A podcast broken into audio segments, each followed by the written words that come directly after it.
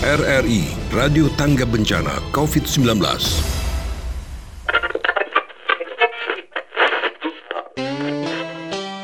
Saya boleh nanya-nanya nggak? Boleh, Mbak. Mas tahu nggak monumen Tugu itu ada di mana? Di depannya Balai Kota Malang itu ya, Mbak? Tahu nggak monumen Tugu itu ada di mana? di depan balai kota. Ibu tahu nggak monumen Tugu itu ada di mana? Tahu Mbak, itu di depan kantor wali kota. Sampingnya itu ada SMA 1, SMA 4 sama SMA 3. Pendengar, setiap kota pasti mempunyai ikon yang terkenal. Sebut saja kota Padang yang terkenal akan jam gadangnya. Dan Surabaya yang terkenal akan tugu pahlawannya. Nah, bagaimana dengan kota Malang? Malang yo. Selamat datang di kota Malang. Malang kota Arema. Kota Arema Singwedan. Salam satu Arema. Malang, oh Malang, kota yang rindang, bebas ekspresikan seluruh ketenangan. Selamat datang kalian di kota Malang. Selamat datang di kota yang penuh kenangan. Hijau rindang daun dan pepohonan Tumpuk menumpuk jadikan kesejukan Tinggi gunung menjulang menghiasi Birunya laut juga. Ada melengkapi Kamu akan melayang-layang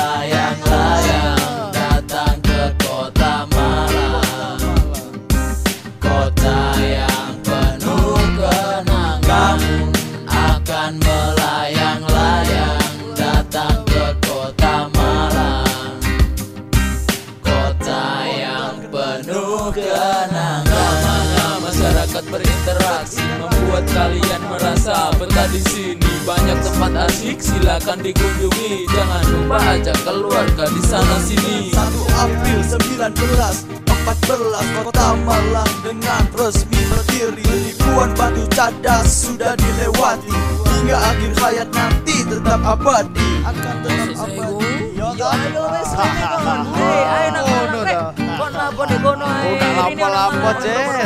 Iya, ayo, Siap berpesta, salam satu jiwa. Arema. Banyak gedung menjulang dengan tinggi, pembangunan tak akan pernah berhenti. Tapi jangan lupa sejarah pertahankan, ojo sampai lali, ambil poso wali kan. Hei rumah di kono opo umak kali terdengar? Hei rumah di kono umak apa kabar? Hei rumah di kono ojo sampai tepar. Lale rumah tepar Kok ora iso nobar? Kalian bosan bisa lihat sepak bola.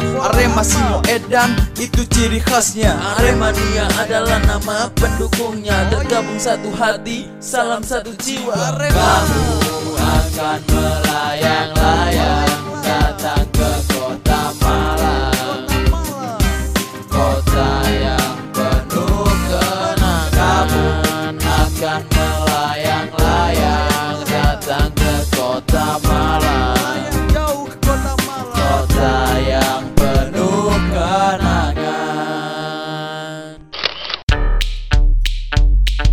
Kota yang terletak di daerah dataran tinggi yang sejuk ini ternyata juga punya ikon yang sering menjadi tujuan para wisatawan lokal maupun internasional.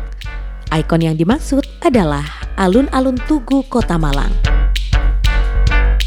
Alun-alun Tugu yang dikenal dengan sebutan alun-alun Bundar merupakan sebuah alun-alun yang terletak di sekitar pusat pemerintahan Kota Malang. Alun-alun yang tengahnya berdiri sebuah tugu runcing memanjang berukuran sekitar 10 meter ini banyak dikunjungi karena tempatnya yang indah dan memiliki histori tersendiri terhadap perjuangan Indonesia. Sering ke sana nggak? Ya dulu waktu dulu Tahun berapa itu? kurang tahu Mbak lupa Mbak ya Kalau ke sana ngapain aja? main-main sama anak-anak. Terus biasanya sering ke sana nggak ngapain aja kalau ke sana? Kalau dulu masih kecil ya sering jalan-jalan ke sana. Aneh gitu loh ada jamnya dulu. Jam di tanah, tapi sekarang nggak ada. Nah kalau sekarang ngapain ke sana? Sekarang momong cucu, lihat kolam-kolam ikan. Ya jalan-jalan aja. Pernah ke situ nggak? Pernah sama istri anak hanya sekedar foto. Selain itu hanya lewat aja. Alun-alun Tugu terletak di pusat kota Malang, tepatnya di Jalan Tugu, Kecamatan Klojen, Kota Malang. Terbagi menjadi beberapa bagian. Pada bagian luar alun-alun, terdapat pagar semen yang dilengkapi dengan trotoar. Nah, masuk ke dalamnya, para pengunjung akan disambut dengan banyaknya bunga yang tumbuh di rumput hijau yang luas. Para pengunjung dilarang menginjak rumput dan hanya diperbolehkan berjalan di paving yang terdapat di area alun-alun Tugu. Tepat di tengah alun-alun ada sebuah tugu. Tugu ini menjadi ikon dan simbol kota Malang. Selain tugu, ada juga sebuah kolam teratai. Untuk menikmati keindahan bunga teratai, para pengunjung bisa mengunjungi alun-alun Tugu pada waktu pagi hari, karena pada pagi hari bunga-bunga teratai akan mekar dan indah sekali. Ada juga beberapa titik air mancur yang memancarkan air pada pagi dan malam hari. Air mancur ini selain menambah keindahan taman, juga berguna untuk membantu sirkulasi air kolam. Di sekitar alun-alun Tugu terdapat bangunan-bangunan yang penting di antaranya adalah bangunan Balai Kota Malang, Gedung DPRD Kota Malang, Hotel Tugu, dan kompleks sekolah yaitu SMA 1, 3, dan SMA Negeri 4 Kota Malang. Selamat datang di kota Malang Kota bunga sejuk dan rindang Ramah senyum semua orang Sampai hati tak kalau Monumen Tugu ternyata ada sejarahnya? Sebenarnya saya nggak begitu paham sejarah sih mbak, cuman di tugunya itu ada gambar Isidro Soekarno ya, kalau nggak salah ya. Itu aja sih, setahu saya. Nggak tahu mbak sejarahnya saya. Terus tahu nggak sejarahnya Monumen Tugu itu gimana? Waduh, koyo wis gak mikir sejarah iki Dek Wisan. Gak tahu, gak tahu, gak tahu. Di kota Oh, itu sejarahnya Kota Malang. Aku kok gak gak tahu, gak tahu, Dek. Ya, selain sebagai sebuah simbol kota Malang, siapa sangka bahwa Tugu ini sesungguhnya merupakan salah satu monumen peringatan kemerdekaan pertama yang didirikan di Indonesia. Sebelum monumen Tugu dibangun, alun-alun di depan Balai Kota Malang hanyalah berupa tanah kosong dan pada waktu itu dikenal sebagai JP Coin Plain atau Jan Pieterszoon Coin yang merupakan salah satu gubernur jenderal Hindia Belanda. Keberadaan Monumen Tugu Malang dimulai ketika peletakan batu pertama pada tanggal 17 Agustus tahun 1946 tepat satu tahun peringatan proklamasi kemerdekaan Republik Indonesia dilakukan di Malang. Wakil dari Gubernuran Jawa Timur yang ikut dalam prosesi itu adalah Dul Arnowo dan juga Residen Malang Sunarko. Dul Arnowo sendiri dengan Malang sangat terkait erat. Selain beliau adalah tokoh Partai Nasional Indonesia era pergerakan, teman baiknya Bung Karno pada masa mereka masih remaja di Surabaya, dan juga seorang veteran perang kemerdekaan peristiwa 100 hari pertempuran di Surabaya yang melahirkan Hari Pahlawan Nasional. Pak Dul Arnowo kemudian kondang sebagai wali kota Surabaya dekade tahun 1950-an. Pak Dul Arnowo dengan Malang sangat terkait erat. Istrinya orang Kudusan Malang. Dan jejak Pak Dul Arnowo selain ikut mendirikan Tugu Malang, juga pada akhirnya menjadi pendiri dan rektor pertama Universitas Brawijaya. Jadi Tugu Malang, Dul Arnowo, dan Revolusi Indonesia terkait erat. Kenapa harus ada Tugu Nasional di Malang? Tugu itu adalah menandai peringatan proklamasi dan perjuangan di tengah-tengah revolusi Indonesia yang tidak mudah. Keluar dari Jepang, Belanda datang dengan Inggris, dan tentara Gurkha dari India juga ikut dalam perang revolusi yang yang sangat amat menghambat Indonesia merdeka. Jadi, monumen Tugu itu didirikan sebagai spirit penambah daya juang, injeksi penyemangat untuk seluruh rakyat Indonesia bahwa monumen Tugu itu menjadi wujud nyata dari seluruh rakyat Indonesia yang ingin bebas, yang ingin keluar dari penindasan maupun penjajahan itu sendiri. Nah, di masa sebelumnya tidak ada tugu di kawasan itu. Pada masa kolonial, kawasan itu, lapangan luas itu dibangun sebagai kawasan baru dari Kota Malang. Jadi Kota Malang sendiri dulu itu di bawah Kepresidenan Pasuruan, pusat pemerintahannya ya berada di sekitar alun-alun kota. Malang kita tahu mempunyai dua alun-alun ya, tidak semua kota di Indonesia ini bisa punya dua alun-alun, Malang salah satunya. Nah, dengan adanya kota Malang pada tanggal 1 April tahun 1914, maka harus ada representasi bangunan atau kawasan yang baru. Maka dipilihlah kawasan itu. Dan kawasan di mana monumen Tugu Malang sekarang berada, itu kawasan elit pada masa kolonial. Di sana disebut sebagai Oranje Buurt atau Governor General Buurt. Kawasan nama-nama jalan gubernur jenderal ataupun kawasan nama-nama raja, pangeran, putri dari kerajaan yang memerintah Belanda, dinasti Oranye. Jadi itu sangat prestis sekali kawasan itu. Mulanya itu hanyalah lapangan luas, kemudian dengan kolam. Jadi kalau kita melihat di foto-foto lama, maka ketika bangunan Balai Kota Malang yang berdiri selesai dibangun tahun 1929 itu, maka akan terpantul di kolam depannya itu. Dan itu laksana seperti istana air ya. Kita tahu uh, arsiteknya itu memang membayangkan seperti bangunan di Eropa, di mana ada kastil air atau istana air, di mana dikelilingi oleh air atau danau buatan ataupun juga sungai, atau juga bisa kolam di depan bangunan dan itu akan memantulkan istana di depannya. Jadi ada bangunan fisik tapi juga ada bangunan siluet yang tampak dari kolam. Jadi itu sangat prestis sekali dan memang sangat indah kawasan dari Monumen Tugu Malang. Wilayah yang menjadi cikal bakal dibangunnya Tugu merupakan sebuah wilayah yang didirikan dan ditata khusus oleh pemerintah Kota Malang di bawah pendudukan Hindia Belanda.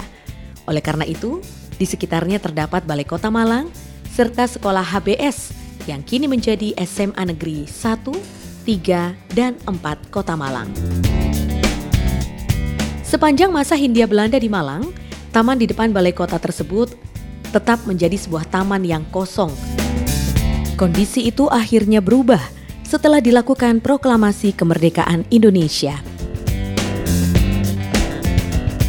Pada tanggal 17 Agustus 1946, dilakukanlah peletakan batu pertama untuk pembangunan Tugu sekaligus menempatkan Or Konde atau prasasti yang ditandatangani oleh Dularnowo sebagai Wakil Gubernur Jawa Timur, Mr. Sunarko sebagai Residen Malang, dan Age Suroto sebagai Ketua Panitia Pembangunan Tugu.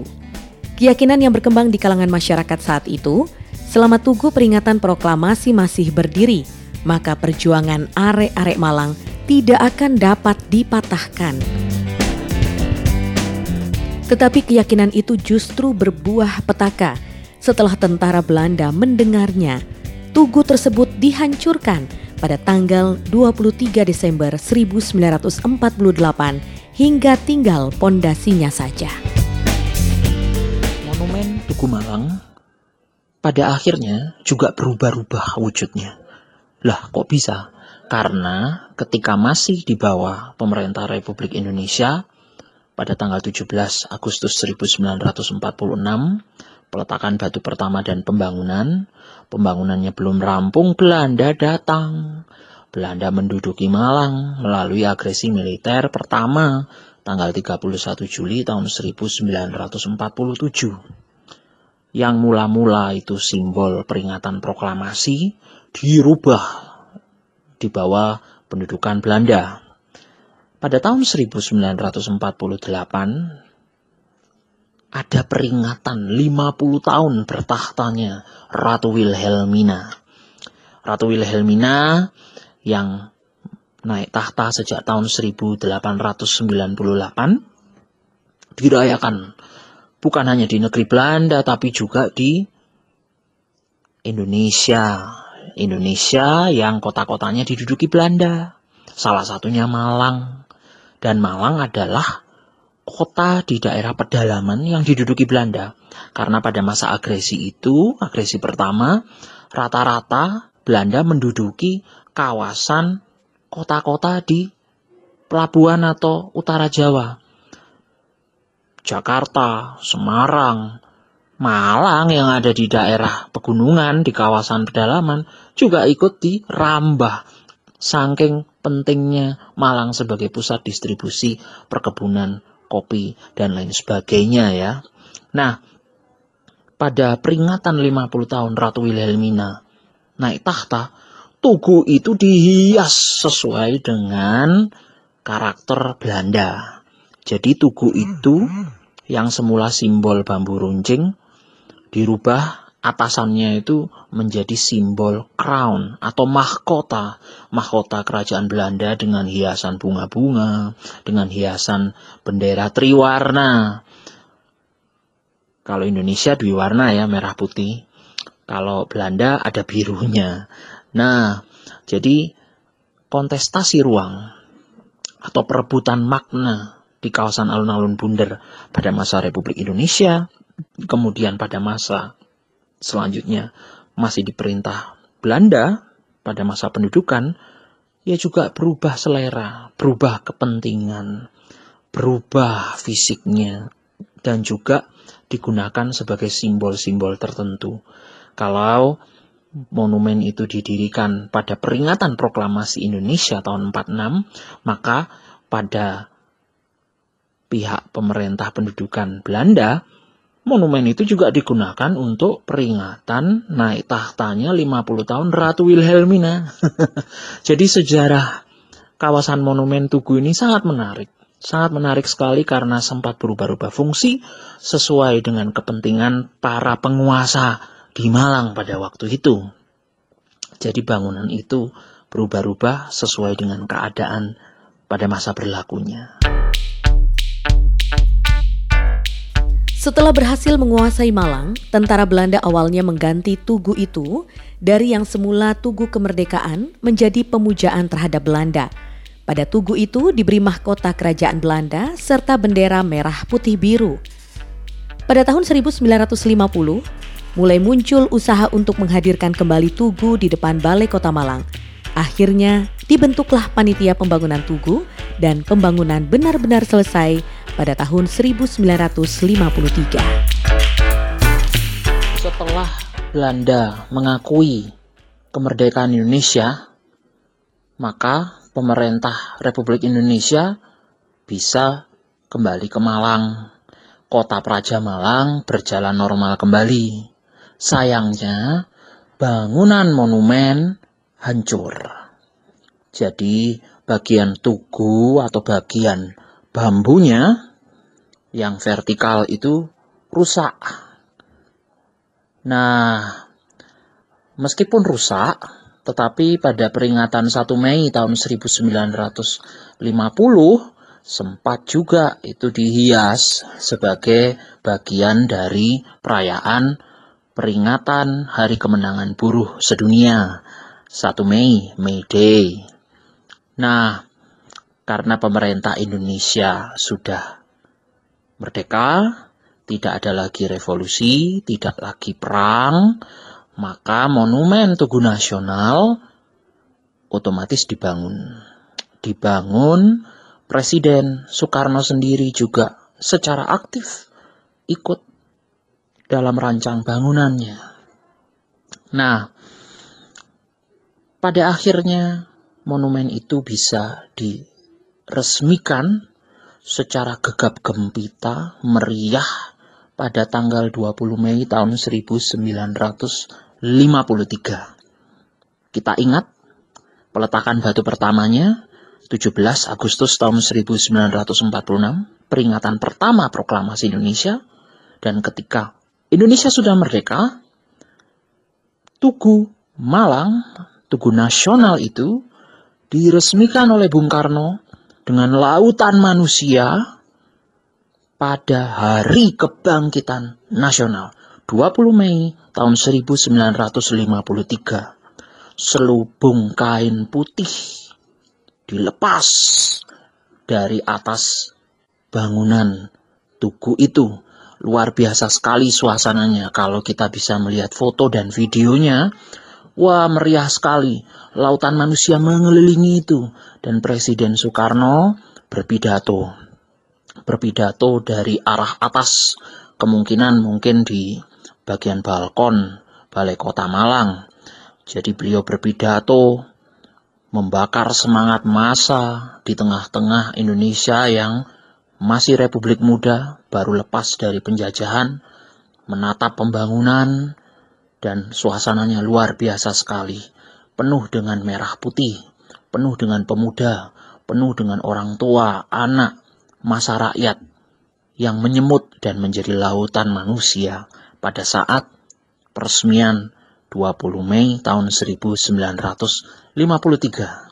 Jadi perjalanan monumen Tugu Nasional di kawasan alun-alun Bundar ini sungguh sangat kaya, melintas zaman, melintas banyak penguasa, dan sekarang keindahannya masih bisa kita rasakan sampai hari ini. Pada tanggal 20 Mei 1953, bersamaan dengan peringatan Hari Pembangunan Nasional yang kini diperingati sebagai Hari Kebangkitan Nasional, Tugu Kemerdekaan diresmikan oleh Presiden Republik Indonesia pertama yaitu Insinyur Soekarno. Pembukaan Tugu Kemerdekaan di alun-alun itu sendiri dihadiri langsung oleh Presiden Republik Indonesia Insinyur Soekarno. Dalam pembukaan tersebut, rakyat membludak ingin menyaksikan kembali Tugu serta kehadiran sosok proklamator tersebut. Monumen Tugu Nasional yang berada di alun-alun Bundar Malang ini sangat filosofis. Bentuknya itu seperti Padmasana. Padmasana itu adalah bunga lotus atau bunga teratai. Dalam kepercayaan masa klasik seperti kerajaan Singosari, dewa-dewa ataupun dewi-dewi suci itu singgasananya itu dari bunga teratai. Di atas bunga teratai di permukaan air. Jadi itu lambang sakral, sam, lambang kesucian, dan juga lambang kemuliaan. Loh kenapa? Kenapa simbol simbol Padmasana ini muncul untuk monumen Tugu? Tentu saja karena perjuangan Indonesia yang terwujud dalam bentuk monumen itu semasa revolusi yang tidak mudah itu mulia. Kemerdekaan Indonesia yang dipertahankan itu mulia. Apa arti kemuliaan kemerdekaan yang ada dalam Tugu Nasional itu? Kita tidak ingin dijajah. Kita tidak ingin menjadi penjajah. Bung Karno sering bilang, eksploitasi delom parlom. Manusia mengeksploitasi manusia lain. Itu yang kita tidak mau. Dan dalam mukadimah Indonesia sendiri, pembukaan Undang-Undang Dasar, kita juga bukan hanya mencintai kemerdekaan, tapi juga mencintai perdamaian. Jadi kemuliaan semacam ini yang direkam dalam infrastruktur arsitektur bangunan Tugu Malang di sanalah tersimpan spirit itu. Bangunan ini menjadi pengingat kita bahwa kita harus memuliakan kemanusiaan. Kita tidak boleh menjajah, kita tidak ingin dijajah, dan kita melawan setiap penindasan, sekaligus menciptakan perdamaian dunia. Maka simbolnya juga ada bambu runcing. Kita tahu bambu runcing menjadi uh, semacam senjata populer untuk melawan Belanda. Tentu saja di praktek lapangan tidak hanya bambu runcing yang keluar dalam perang-perang itu ya, tetapi juga senjata mesin, senjata laras panjang, senjata semi otomatis dan lain sebagainya. Kita juga bertarung atau berperang secara profesional, tetapi di sisi yang lain bambu, bambu runcing itu menjadi penyemangat populer semasa revolusi. Kita tahu bambu itu kan cepat sekali pertumbuhannya. Meskipun dipotong berkali-kali, dia akan tetap tumbuh. Seperti itu juga semangat kita pada masa revolusi bergelora. Apa pun yang terjadi kita akan terus tumbuh dan terus melawan. Jadi Tugu Nasional itu uh, bambu runcing dan di atasnya ada rantai. Rantai itu artinya ikatan yang mempersatukan seluruh rakyat Indonesia. Dan di reliefnya itu juga ada relief proklamasi, gambar dari wilayah Republik Indonesia, Pancasila kita di sana terekam dengan jelas dan juga uh, struktur bangunan 17 8 1945 itu juga dirupakan dalam bentuk arsitektur tangganya, fondasinya. Jadi indah sekali sebenarnya filsafat dengan arsitektur itu. Terlebih uh, Monumen Tugu yang juga ikut diresmikan oleh Wali Kota Malang Sarjono. Monumen ini langsung di bawah kendali ataupun monitoring dari Presiden Soekarno, seorang sarjana teknik sipil yang juga punya selera seni yang luar biasa. Dan tugu ini tidak hanyalah fisik tapi juga mewakili spirit spirit-spirit kemuliaan tadi sebagaimana Patmasana dalam kepercayaan klasik di zaman kerajaan Singosari di kota Malang yang kemudian menubuh dan dimodifikasi oleh Bung Karno dalam bentuk Tugu Nasional, Monumen Tugu Malang kita. Pada Monumen Tugu terdapat pula tangga undak-undak yang bertingkat delapan dan berdasarkan lantai yang berpenjuru 17 bermakna sesuai dengan tanggal kemerdekaan yaitu 17 Agustus. Dasar tugu yang berbentuk bulat bermakna kesatuan dan kebulatan tekad bangsa Indonesia dalam menyelesaikan tugas perjuangannya. Kolam yang berbentuk bulat menunjukkan arti bahwa negara Republik Indonesia merupakan kesatuan yang terdiri dari beberapa kepulauan yang dibatasi oleh lautan. Bunga teratai merah dan putih melambangkan suatu maksud dan tujuan. Dengan ketenangan batin dan di bawah kibaran Sang Dwi Warna, memohon kepada Tuhan Yang Maha Esa agar bangsa Indonesia dapat mewujudkan cita-cita proklamasinya.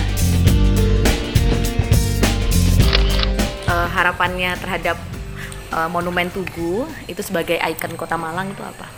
Ya mudah-mudahan bisa dilestarikan aja untuk anak cucu kita lebih bersih, mungkin tanamannya ditambahi ya. Terus jangan ada coret-coret seperti apa kayak di tembok-tembok kaligrafi gitu ya modelnya ya. Kayak apa? Apa sih Pilok-pilok gitu ya Mbak ya. Jangan deh. Kalau bisa uh, lebih bersih aja terus kalau ke sana sih pemandangannya bagus sih mbak itu aja sih kepinginnya monumen tugu di alun-alun itu uh, gimana? Ya kalau bisa harapan harapan saya diperbaiki lebih baik ditanami bunga-bunga yang bagus-bagus dengan bunga plastik bunga sungguhan. Harapannya sama uh, monumen tugu itu pengennya seperti apa untuk uh, zaman sekarang? Zaman sekarang maunya itu ya dirubah ta. Bunga-bunganya jangan itu itu tok. Bentahun dirubah ada bung, yang ada bunganya gebra mawar yang kecil-kecil gitu loh supaya indah. Di sini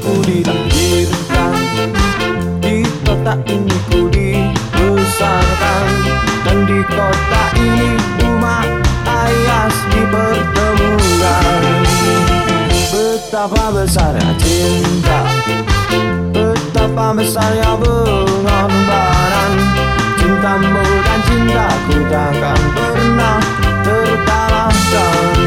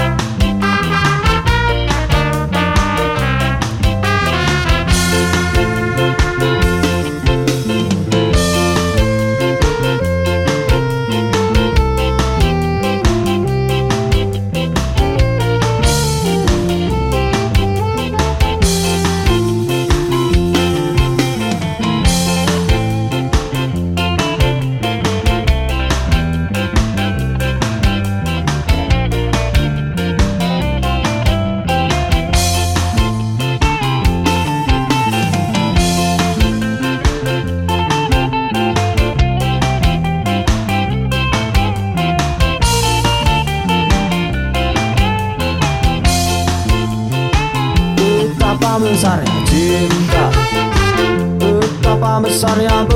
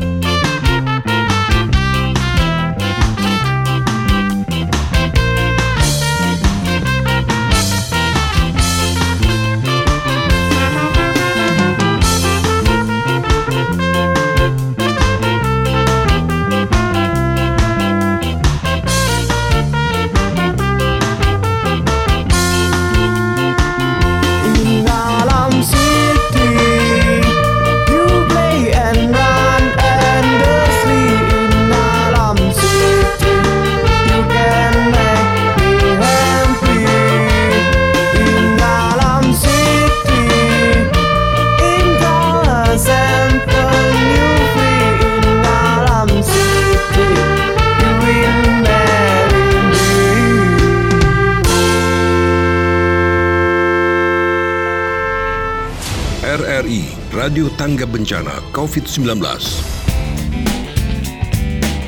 Kehadiran Tugu sebagai identitas Kota Malang semakin menguat ketika pada tahun 1970 pemerintah Kota Malang mengubah lambang kota menjadi gambar Tugu. Hingga saat ini, Tugu Kota Malang masih tetap kokoh berdiri dan menjadi salah satu lambang yang juga merupakan identitas dari kota ini. Maka tak sayang. Jadi alangkah baiknya publik Malang juga diajak untuk mengenal bangunan ini. Melalui apa? Melalui visualisasi. Caranya bagaimana?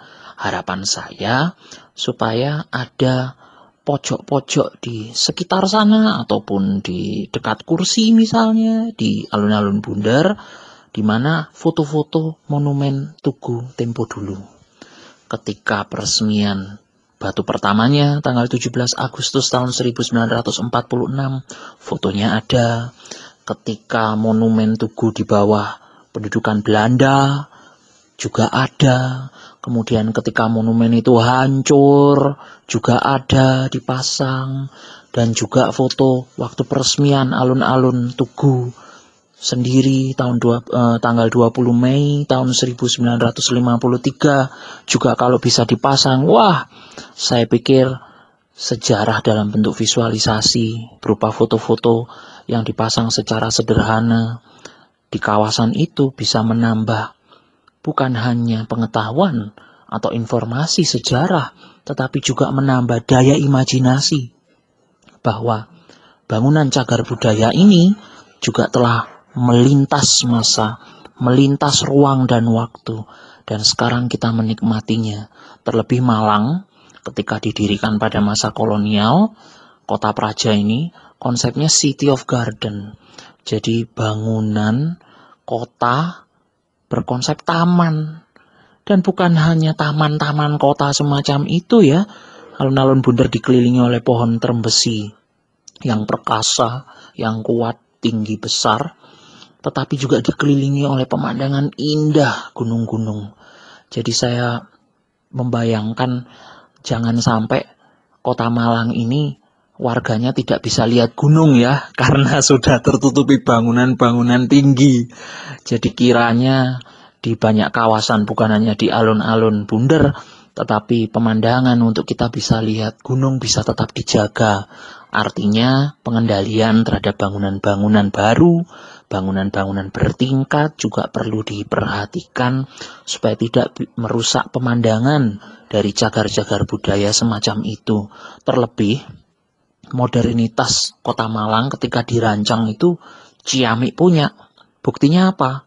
Orang kalau dari jauh naik kereta api dari luar kota, begitu turun kan langsung di pusat kota Malang. Langsung melihat alun-alun bundar, melihat tamannya yang indah, melihat pemandangan gunung, melihat balai kotanya. Di kota-kota lain belum tentu keluar stasiun langsung lihat jantung kota. Jadi keindahan semacam ini harus kita jaga bersama dan informasi sejarah yang ditaruh di tempat-tempat publik secara visual ataupun audiovisual kelak bukan hanya bersifat memberi informasi, tetapi juga menambah daya imajinasi warga kota kita. Betapa Malang pada masa lalu, masa kini, dan masa yang akan datang itu menjadi milik kita bersama karena kita saling tahu.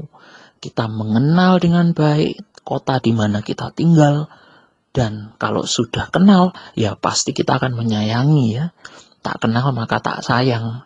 Tak kenal ya mari kenalan biar saling menyayangi, biar sayang dengan kota Malang, sayang dengan sejarahnya, sayang dengan manusianya. Kini Tugu Kemerdekaan Malang dijadikan pemerintah Kota Malang sebagai sarana ruang terbuka hijau untuk masyarakat. Tugu ramai dikunjungi warga untuk berekreasi, bersantai, atau sekedar berfotoria. Diharapkan Tugu tidak hanya menjadi simbol belaka, tetapi nilai-nilai yang telah dibuat oleh para founding father kita dapat meresap dan diamalkan oleh segenap warga Malang khususnya dan Indonesia pada umumnya. Indahnya kotaku tercinta nan hijau penuh bunga Sejuknya terasa merasuk sukma Oh indahnya nuansa alam. Adalah sebuah anugerah ilahi Yang patut kita jaga untuk selamanya